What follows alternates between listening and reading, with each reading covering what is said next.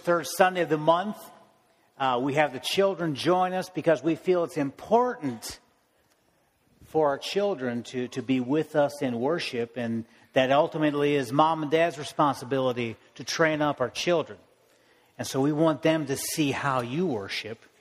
We want you to explain to them what, what they heard this morning. But I peeked into your class this morning or into your, your large group. I saw you learning some things uh, that we're going to be talking about this morning. And so I have a little quiz to make sure you guys got it. So, who can tell me the name of the person that baptized Jesus? Right here. John.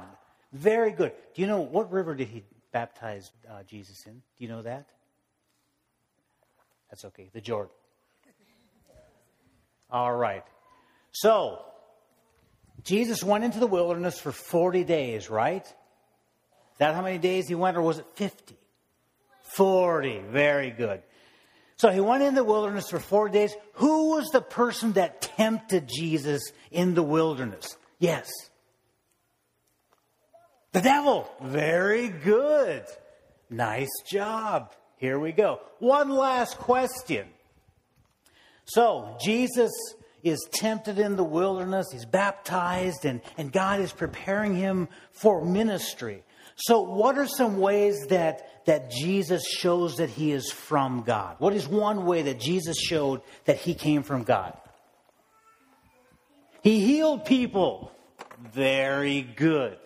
All right. Must be you guys are really listening. That's great to hear.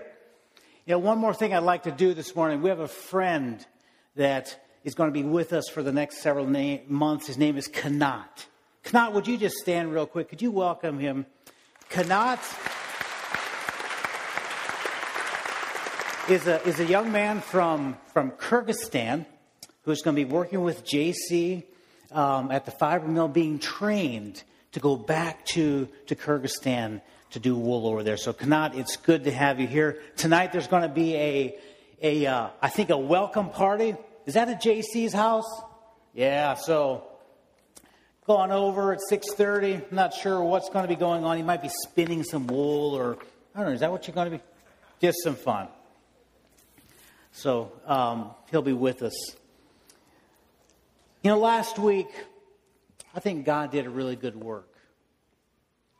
Um, I think challenged me, I think challenged many of us. But the thing that I want to encourage us in concerning last week is it feels, sometimes I think we, we, we love to be convicted. And you've heard me say we have this addiction to conviction. But, but when we're convicted, it's more about us feeling guilty and beating ourselves up and then, then leaving and, and going home and, and nothing about us changing. You know, in, in, in the book of James, James says in, in, in chapter 1, you know, don't merely listen to the word and so deceive yourselves, do what it says. Anyone who listens to the word but does not do what it says is like a man who looks at his face in the mirror and after looking at it, he goes away and immediately forgets what he looks like. But the man who looks intently into the perfect law that gives freedom and continues to do this, not forgetting what he has heard, by doing this, he will be blessed for what he does. So I want to challenge you. You know, don't just walk out of here week after week being convicted, but, but do what God's word says to do. So if you made a commitment last week to be reading and, and to be in his word and, and to take time every day, then do it. Spend time doing it because that's the only way that, that you're going to be changed. It's the only way you're going to draw near to God. And we're starting into part, the part of the story, and last week was the story of the birth of Christ, of the coming of the Messiah. This week, we're, we're entering into a time of Jesus' ministry. And as I look, and as you will look over the next several weeks over at the life of Christ and the way he lived his life and the way he did ministry, the thing that we find out is Jesus says some really, really hard things. Jesus says things that, that we really don't like to hear. You know, Jesus at one point in his ministry says, You're to leave your father and mother, brother and sister. Jesus says, if, if a man strikes you on the cheek, turn him the other also. You know, those, those are hard things. Those are things that we don't like to do. Jesus said, Pick up your cross, come and follow me. If you're not willing to lose your life, then you're not my disciple. Those are really hard things. And that as, as we go through these next several weeks, I want you to, to think about those hard things. And I want you to be looking for those hard things that Jesus says. Because you see, following Jesus is hard, it comes at a cost.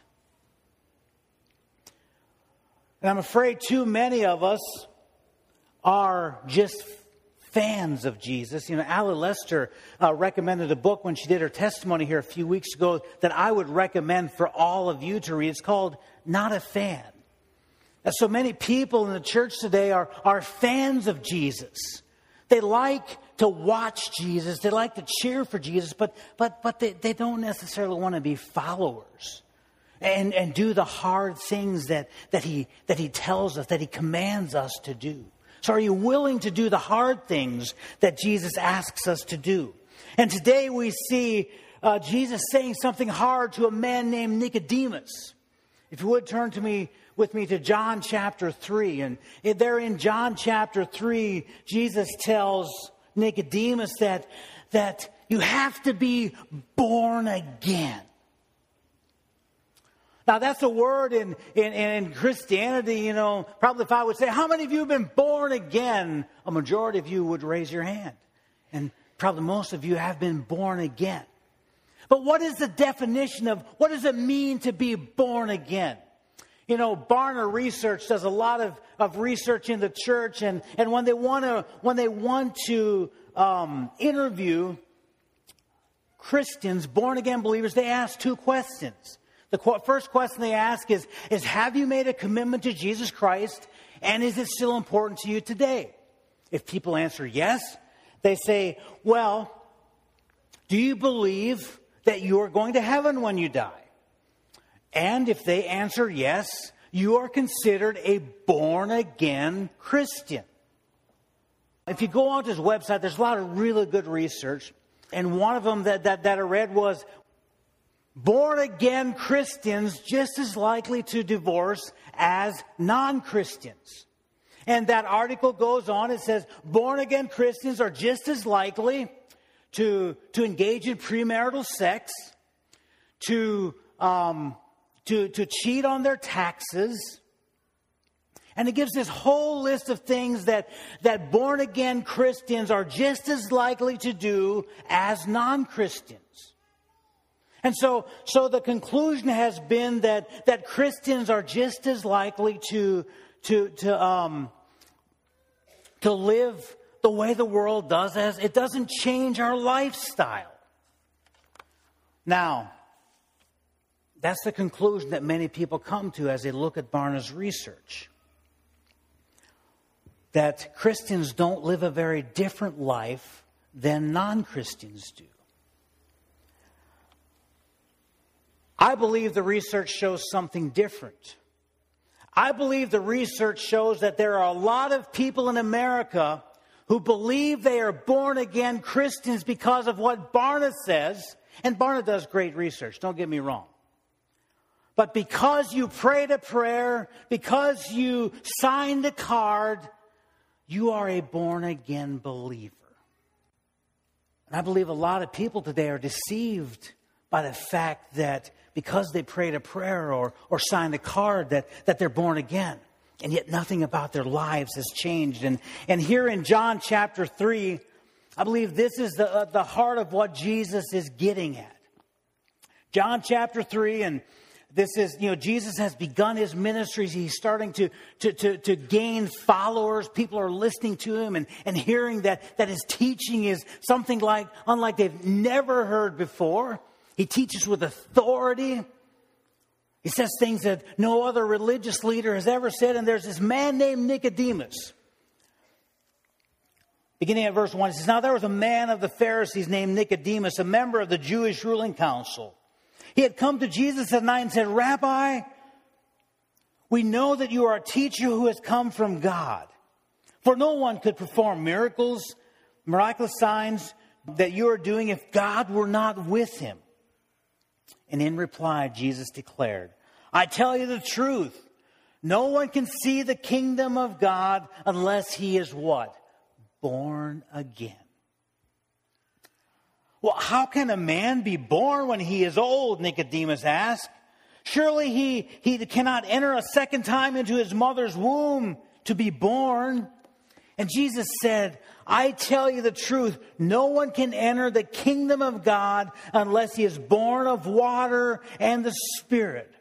Flesh gives birth to flesh, and the Spirit gives birth to the Spirit. You should not be surprised at my saying this. You must be born again. The wind blows wherever it pleases. You hear the sound of it, but you cannot tell where it comes from or where it is going. So it is with everyone born of the Spirit. So Jesus here begins to give us a clue of what it means to be born again. And so you ask yourself, well, well, what really does it mean to be born again? And I think if Jesus says that, that no one can enter the kingdom of God unless he is born again, then I think this is an eternally important question for us to ask ourselves. Have I been born again? And I think it's a critically important ask yourself that question. Have I been born again? And again, this goes way beyond an intellectual belief. Even Nicodemus believed that Jesus was from God, and yet Jesus told him, Nicodemus, you got to be born again. And our faith isn't based on a prayer and signing of a card. Your faith is based on the fact that, that God, in His grace, has totally captivated and transformed your life. Has He captivated you and transformed your life? Now, children, I want you to stay with me here because you need to understand this as well. This is for you. So, what happens when you're born again?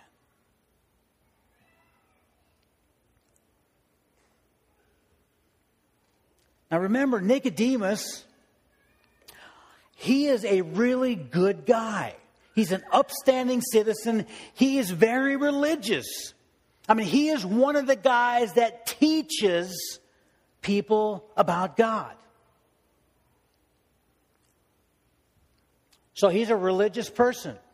He goes to the temple. He gives his tithe. He does all of the right religious things. Some of you do all of the right religious things. You show up for church, you give in the offering, you get up and you sing songs, and you even lift your hands when Keith tells you to lift your hands. You are religious, and yet,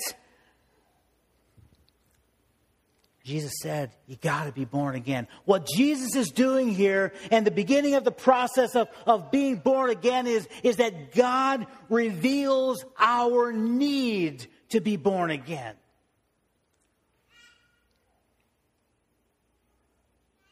Basically, what, what Jesus was telling Nicodemus is look, Nicodemus, your religion is useless if you don't understand your need to be born again. If you don't understand your sinfulness, Nicodemus, you're not going to be born again. And so, so it begins by us, by, by God revealing his need to us that we have this need to be born again. We have to understand that this new birth is necessary to know God. In order for anybody in this sanctuary to spend eternity in heaven with God, you must be born again.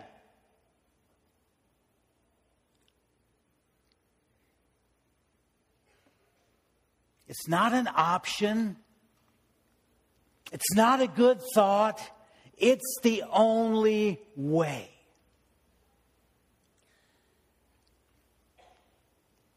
And Nicodemus hears Jesus talking this way, and he is confused. And maybe you're sitting there, you're confused. And Nicodemus says, But how can a man, when he is old, be born again? I mean, surely he can't enter a second time into his mother's womb to be born. Nicodemus is starting to understand this is something I can't do on my own.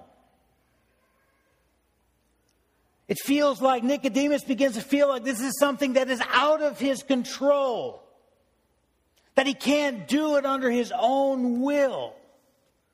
Nicodemus is right. He can't do it on his own. Later on in John chapter 6, Jesus will say this He will say, No one can come to me unless the Father who sent me draws him. So the, the new birth is necessary for us to know God, but the new birth also is impossible without God. It is impossible for me to be born again without Him drawing me. Because the Bible is very clear. You know, in Genesis chapter 8, it says that every inclination of his heart, speaking of us, is evil from childhood. We're born into depravity. Romans says, For all have sinned and fall short of the glory of God. Ephesians 2, verse 1 says, As for you, that's all of us, you were dead in your transgressions and sin, which you used to, to live in when you followed the ways of the world. So before I am a follower of Christ, before I am born again, I am spiritually dead. I do not have life. I am, I am morally evil. I am a slave to sin. I am a lover of darkness. That is my condition before I am born again. And, and this is the picture of us before we know Christ. We are spiritually dead. And it is impossible for a dead person to raise themselves. This is the point that Jesus is trying to make to Nicodemus. This isn't something that he can manufacture, that he can make up, that he can make happen. It has to happen from above. The Spirit of God has to do this in our lives apart from our own work. Nicodemus is thinking to yourself, there's got to be something I can do because all of his life, his religion has been based on doing. And for some of you, all of your lives, your religion your relationship with Jesus has been about doing. If I do certain things, if I get baptized, if I pray a prayer, if I show up for church. And your conversion, what you think has been a conversion, has been based on your work. And what you can do. And, and in our Amish and Mennonite culture, this is huge. Some of you were baptized because you wanted to get married. Some of you were baptized because your parents told you you should be baptized, and you think that your baptism is what saved you because you did something. Jesus is telling Nicodemus there's nothing, it's not what you've done. And maybe you're sitting here this morning and like Nicodemus, you're asking, well, what can I do? What am I supposed to do? I feel helpless because I can't do it on my own. That's what the new birth is all about. It's not about something that you can do. It's about coming to a point where you recognize your wretchedness and you recognize your inability to save yourself. And that it is only through Jesus that you can be born again until I realize the gravity of my sinful condition. That by that gravity I am outside of the kingdom. Until then, I cannot be born again.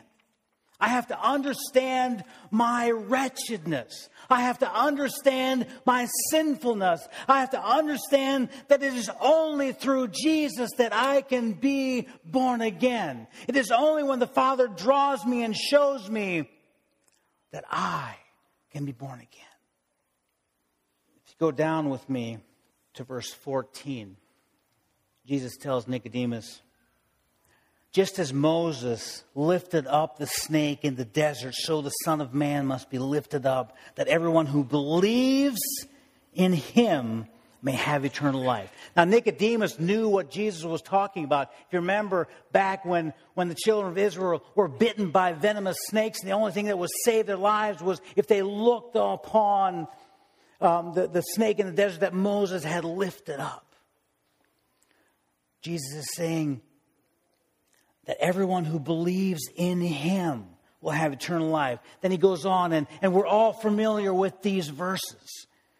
For God so loved the world that he gave his one and only Son. Whoever believes in him will not perish, but have everlasting life. For God did not send his Son into the world to condemn the world, but to save the world through him.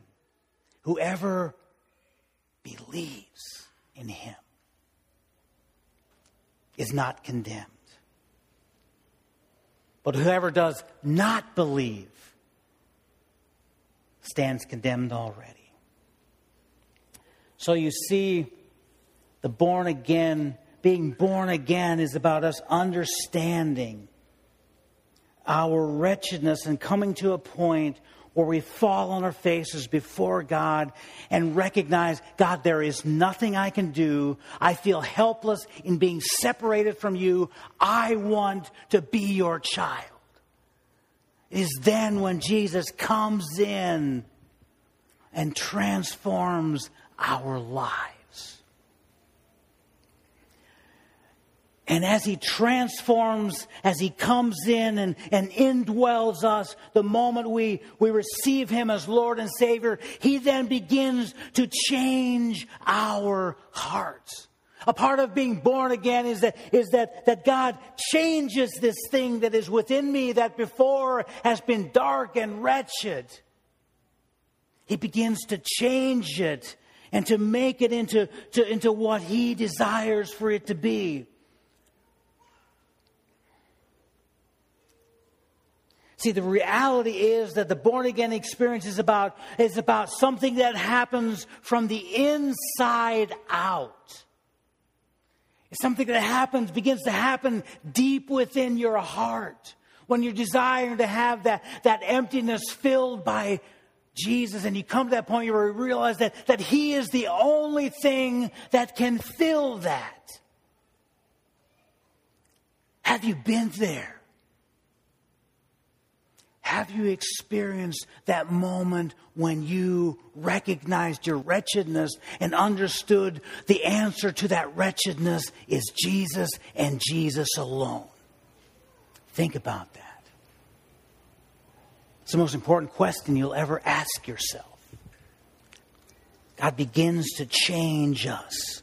2 Corinthians chapter 5 verse 17 says, if anyone is in Christ, he is what? A new creation. The old has gone and the new has come.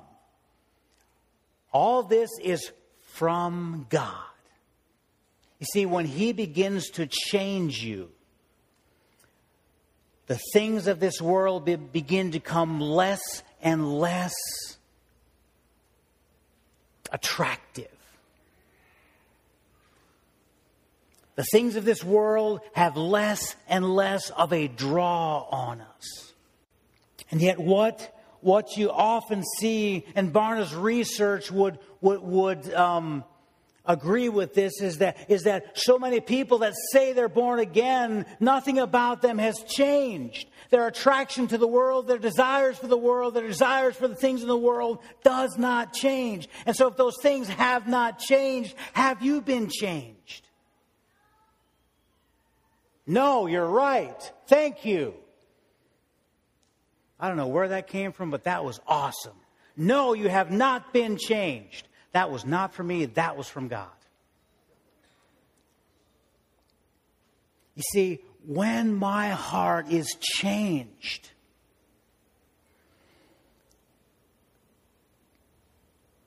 the things of God become more and more attractive. The desire to serve Him and to follow Him become more and more attractive because, because He puts a new heart in you. He transforms your heart. He gives you new desires and, and new longings and, and new loves and new affections. And I know this is a process. This is a journey that we are on. But, but when I see people telling me that, that they have accepted Jesus Christ as their Lord and Savior, They've asked Jesus into their heart, and yet nothing about their life changes, nothing about their desires changes. I have to question, has anything changed? Because, because I think scripture is pretty clear that, that when, when Christ indwells us, we become a new creation.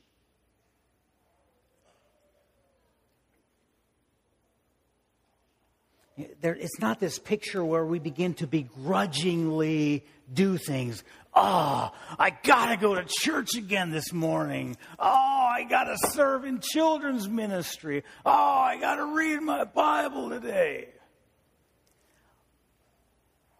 When you are genuinely changed, you begin to have a hunger for His Word. You begin to have a desire to fellowship and to worship with the body of Christ.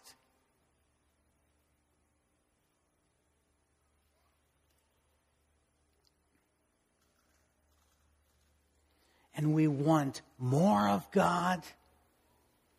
We want more of what He wants. And as I begin this journey with Him, I believe that God becomes more and more and more attractive. And if fellowship with God and worship of God is not at all attractive to you, then I wonder if you need to sit down and, and do some alone time and ask the tough questions. Moms and dads, I think it's very, it's vitally important that you sit down with your children who have said that I asked Jesus into my heart. And I think you ask them the eternally important question. I think sometimes we think asking Jesus into our heart for our children, it's a cute it's a cute little thing that my child did. And, and, and in the midst of this cuteness, I'm afraid we give a false hope for their salvation. We have to sit down with our children, explain to them their wretchedness, explain to them their need for a Savior, their need to be born again. I worry. But as God, not only does He, he change our heart and, and, and the things we long for, but, but we see, we see God transforming our lives. Has your life, is it continually being transformed? Because Jesus tells Nicodemus in, in verse 21, he says, Whoever lives by the truth comes into the light, so that it may be seen plainly that what he has been done has been done through God. So, so Jesus tells Nicodemus, Nicodemus, you come into the light, and then the world will see plainly can the world see plainly that you are a follower of Christ? What about you is different in the place that you work or in the school that you go to? Or in the places that you shop, what about you is different? Because Jesus tells Nicodemus, people will see very plainly that you have been transformed. You see, at that moment that, that He changes our heart, he transforms us for our eternal good. So that we can begin to make right choices, so that, so that, so that we can come out of the darkness and into the light. So we can begin to see what is good and what is not good. So we can begin to see the things that will harm us and the things that will help us. You see, when we're transformed, when our lives are transformed, it's not like God is this thing that's up here. We, we put him on a shelf, and during the week, we go through our week, we do all our things, we're with our buddies, and, and we're living life. And then on Sunday morning, we go back, we pull him off the shelf, put him under our arm, and we take him to church with us. That's not a transformed life. He goes with you 24 hours a day, seven days a week. People see him in you because you have been transformed. You have a new heart in you. You've been washed. I love this, these verses in Titus chapter 3. At one time, you too were foolish, disobedient, deceived, and enslaved by all kinds of passions and, and, and pleasures. You lived in malice and envy, being hated and hating others. Is that a picture of your life now?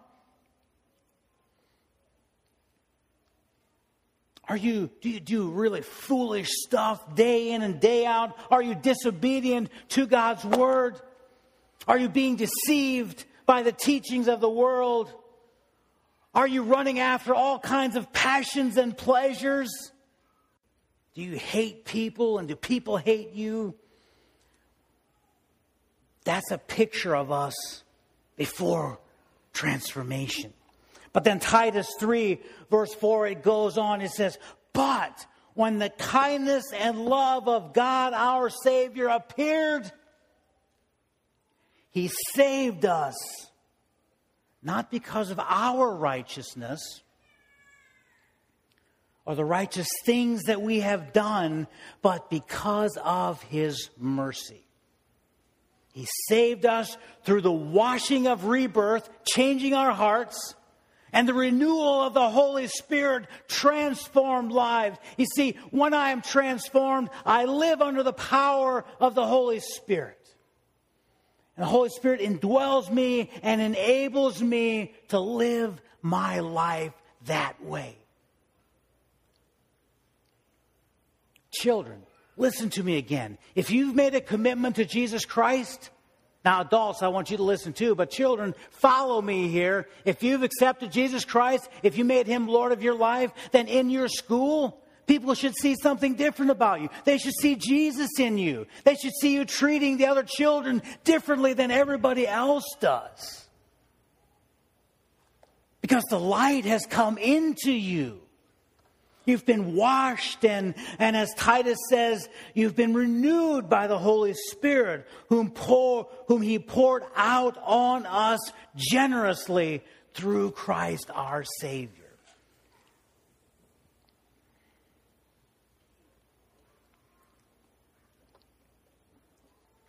So he transforms us for our eternal good.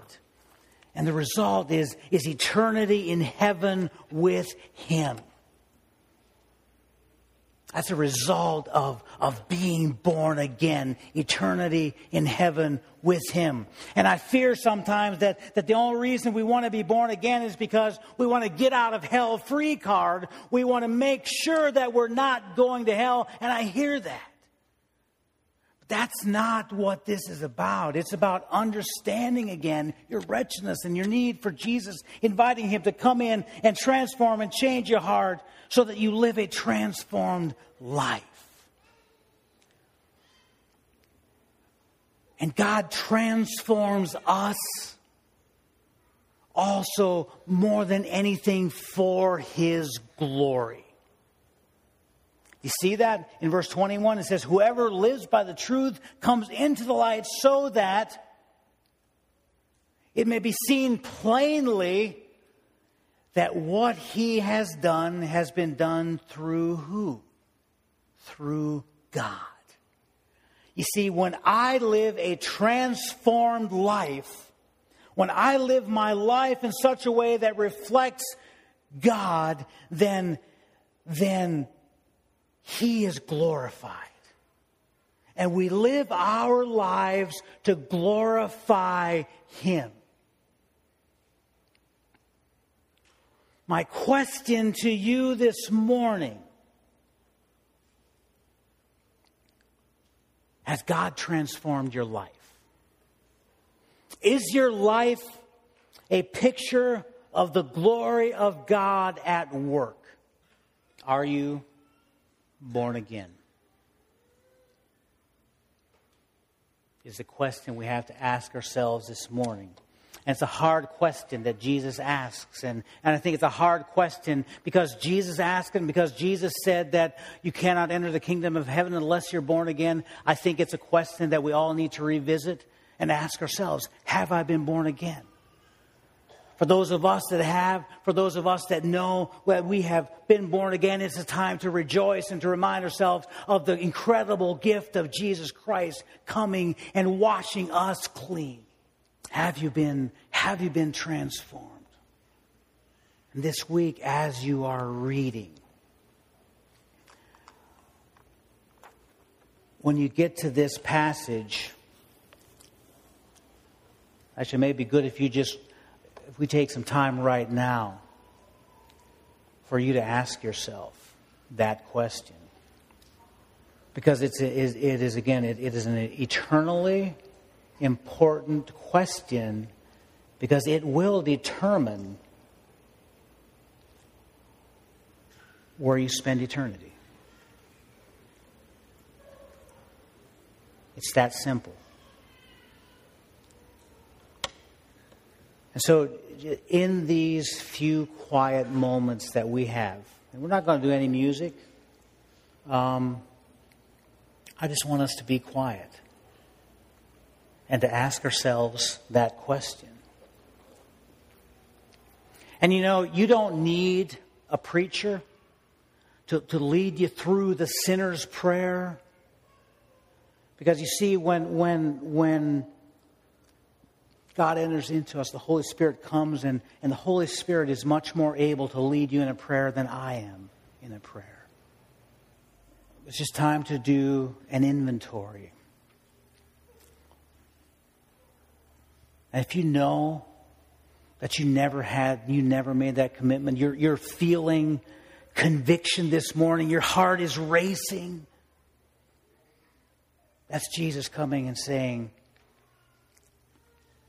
You can't do this on your own. You're, you're, you're spiritually bankrupt. There's nothing you can do on your own. Let me do it. this morning, let Jesus do it. Father, in these quiet moments, I pray that your Spirit would come and you would speak.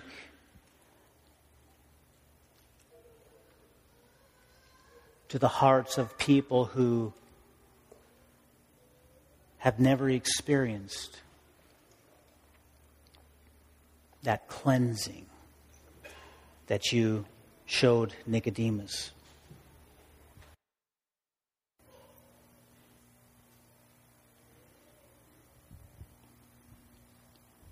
Jesus, I thank you for coming. I thank you for, for convicting. Thank you for giving opportunity to people this morning that need opportunity. And I pray that, Lord, that, that, that their hearts would be open and they would be, be willing to receive what you give.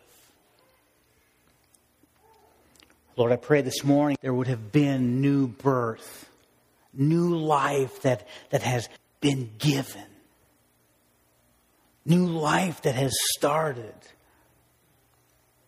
That you at this moment would be washing over, transforming hearts, cleansing and making new.